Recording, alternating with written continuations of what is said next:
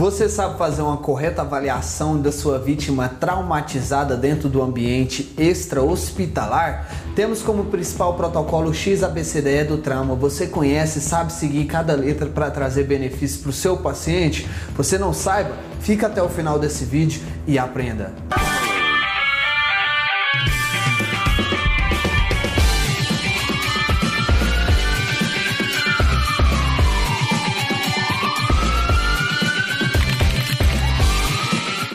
Olá turma, instrutor Bruno Apolinário aqui com vocês. Pessoal, hoje vamos falar de um assunto muito bacana para você que é do atendimento pré-hospitalar, gosta de trabalhar com trauma, urgência emergência. Vamos falar hoje sobre avaliação primária. Avaliação primária, pessoal, assunto muito bacana. Mas antes de começar o vídeo, você tem aquela missãozinha que você precisa fazer. O que que é? Desce o dedão no like, não deixe de comentar e mandar esse vídeo para no mínimo o que 10 amigos. O conhecimento precisa ser multiplicado.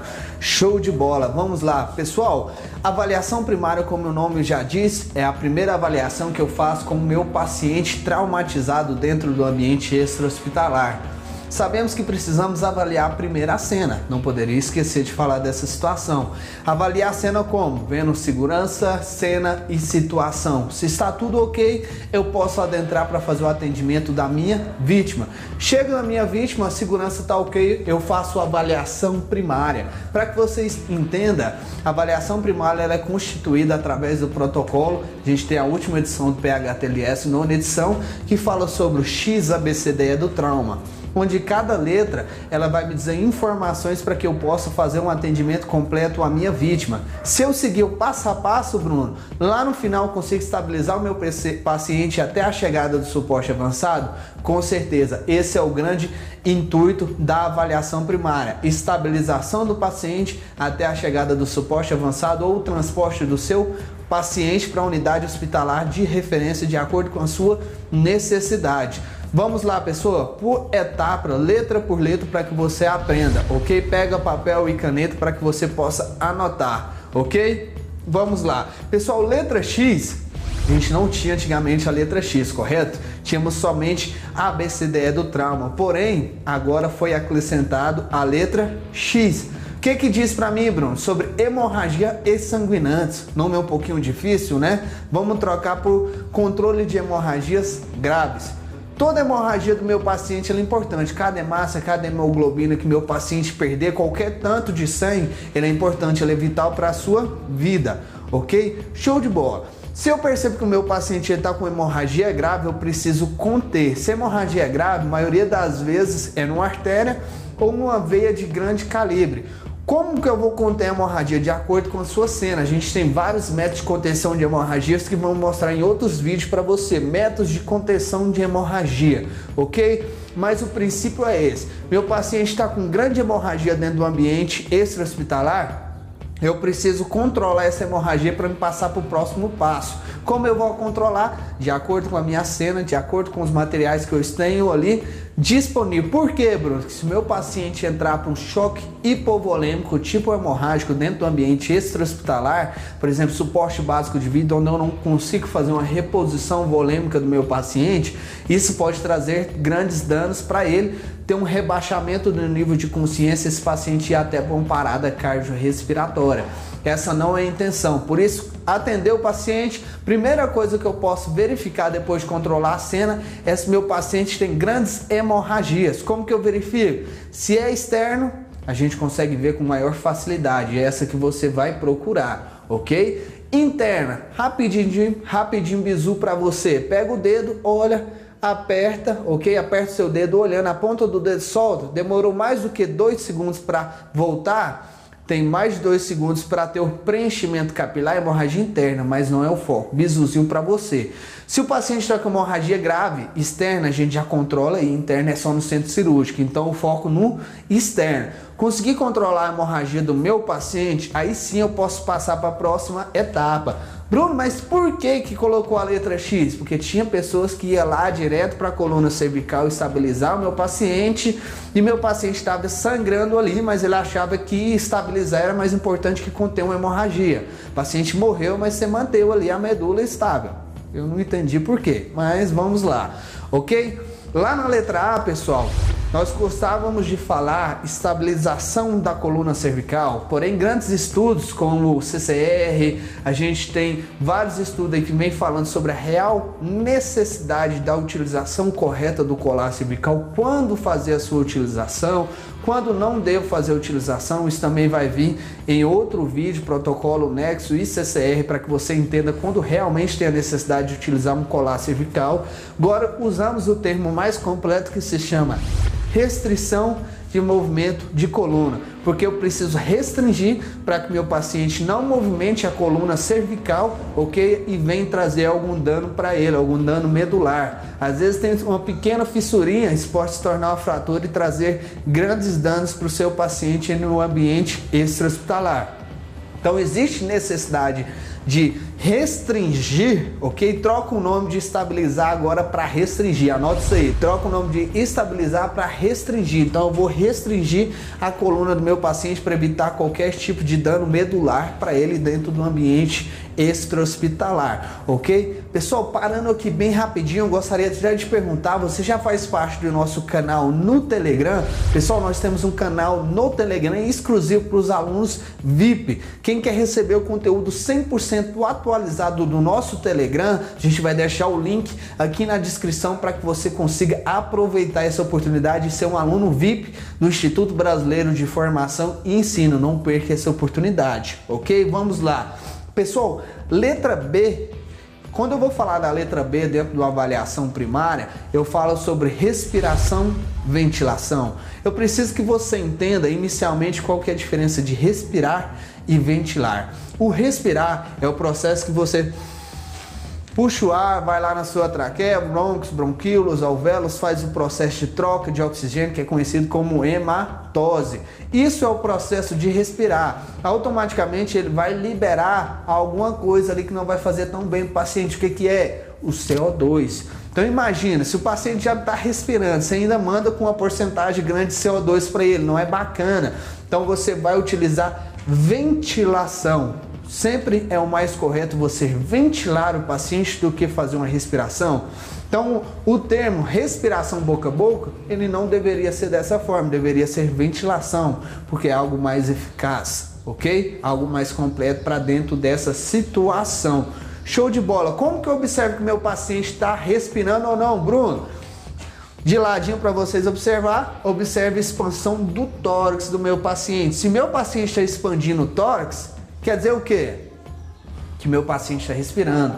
Se ele está respirando, eu já fico um pouquinho mais aliviado. Então, automaticamente eu posso passar para outra parte. Então, se meu paciente está respirando, tranquilo. Eu preciso observar agora a simetria. Muito importante você observar se um do lado do tórax está elevando o mesmo tanto do que o outro. Como que está o processo da respiração? Se está uma respiração correta, se está uma respiração ruidosa, se está uma respiração muito rápida, se está uma agônica. O que, que você... Ah, Bruno, sem nada desses tempos que você me falou agora. Preste atenção se a respiração está sendo eficaz ou não. Prende isso.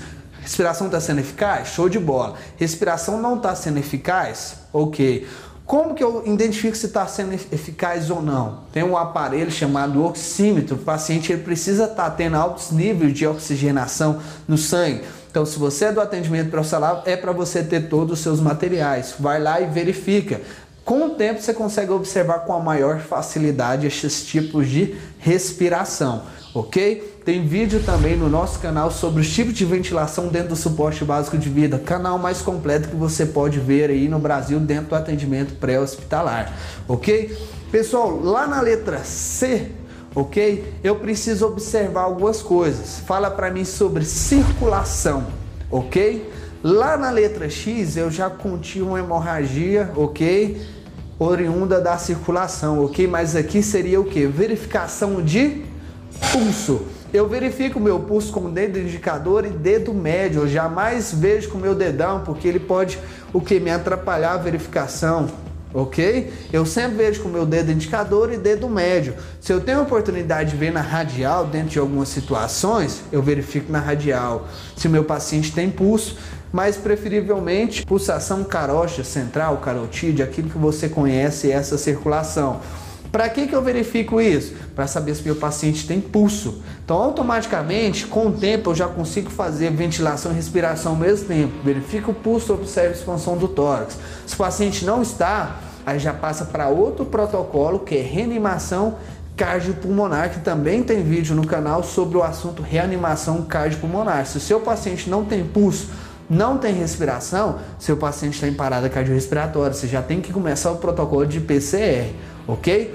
Show de bola. Então, observe circulação. Meu paciente tem circulação? Ok, eu passo para o próximo passo, que é controle de hemorragia. Bruno, você me falou que lá em cima você tinha que controlar a hemorragia. Hemorragias graves. Aqui é toda e qualquer hemorragia presente no seu paciente, você precisa controlar nesse momento. Você não pode passar por exame neurológico se você não conteve hemorragia, está fazendo avaliação neurológica, o paciente está perdendo sangue, está entrando no estado de choque hipovolêmico, o nível de consciência dele está só baixando. Você faz o nível de consciência agora, passa 30 segundos, a pontuação está lá embaixo, você não entende por quê. Então, por isso que é um processo que você passa um por um para que você consiga aprender e consiga levar o seu paciente estável até a chegada do suporte avançado de vida, ok? Lá na letra D, pessoal, processo muito importante para vocês que se chama avaliação neurológica, avaliação do nível de consciência do meu paciente. Eu preciso observar o que?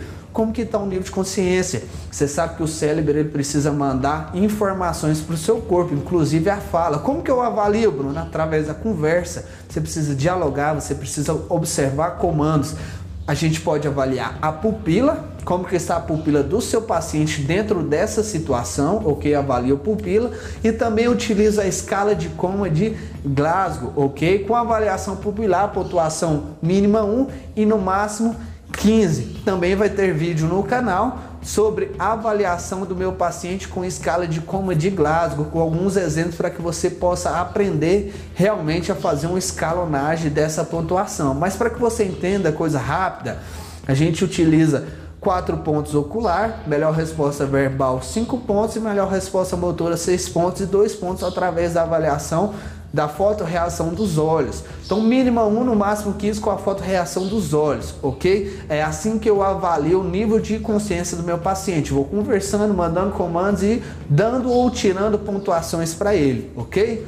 Show de bola. Pessoal, lá na letra E, eu vou falar sobre exposição da vítima. Meu paciente, muitas das vezes, ele está traumatizado, ele pode ter perca de sangue grave, ele está no choque hipovolêmico. Se eu chego lá cortando a roupa do meu paciente de qualquer forma, eu vou trazer mais frio para o meu paciente. Ele vai entrar em hipotermia, ok? Lembra que o sangue faz controle da temperatura do corpo? Então, se você tirar a roupa, seu paciente já perdeu sangue, ele vai entrar maior quadro de hipotermia. Isso vai trazer danos para o seu paciente. Então, conserve a temperatura do seu paciente e evita de expor o seu paciente. Lembra que ele é um ser humano igual você. Tem muitas pessoas ali filmando, tirando foto, fazendo muitas coisas. Então, evita de expor o seu paciente enquanto for possível. Ah, Bruno, eu preciso expor para fazer um procedimento. Aí sim você tem todo o respaldo, porque a vida é mais importante dentro dessa situação, ok? Pessoal, tudo isso aqui está dentro de uma avaliação primária para você atender um, um, um paciente dentro de um estágio traumatizado, por exemplo, no ambiente extra-hospitalar. Você que é apaixonado por essa área, eu vou deixar outra dica muito importante para você. Você que quer realmente se tornar um profissional de qualidade, um profissional que realmente se destaca, você que é estudante profissional que for, eu vou deixar uma mega oportunidade para você aqui na descrição desse vídeo, para você saber como realmente se tornar um profissional de qualidade dentro do ambiente extra-hospitalar, ok? Vamos fazer uma mega revisão aqui para você, pessoal. A avaliação primária é construída dentro do protocolo de avaliação XABCDE do trauma, onde cada letra ela vai me trazer uma informação. Letra X, hemorragias graves, hemorragias exsanguinantes, preciso conter de acordo com a minha situação.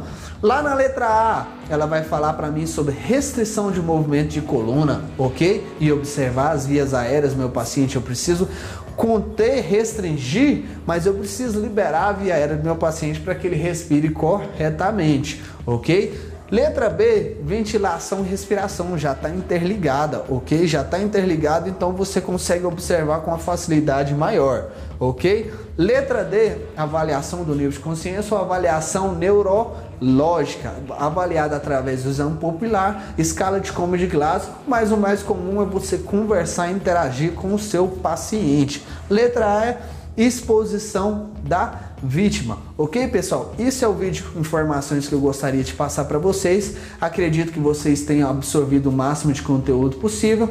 Você pode pausar, retornar, assistir quantas vezes possível para você absorver esse conhecimento. Se você chegou até aqui, não deixou o like, mete o dedão no like, comenta, compartilha com todos os seus amigos. Vamos disseminar o conhecimento. Ok, pessoal? Estamos em todas as mídias digitais.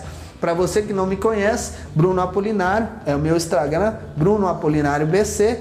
Temos o Instagram da Ibraf Brasil, ok? Essa grande empresa aqui dentro do Instituto Brasileiro de Formação e Ensino. E também do meu sócio, Samuel Santana BC, ok? São os três Instagram onde você vai conseguir absorver muito conteúdo dentro do ambiente extra-hospitalar. Mas além disso, tem um canal dentro da descrição, canal VIP da Ibraf Brasil no Telegram para você receber todas as atualizações de imediato. Postou vídeo novo? Recebi. Conteúdo novo? Recebi. Esse é o intuito. Vamos disseminar o conhecimento, pessoal. Muito obrigado e aguardo você na próxima.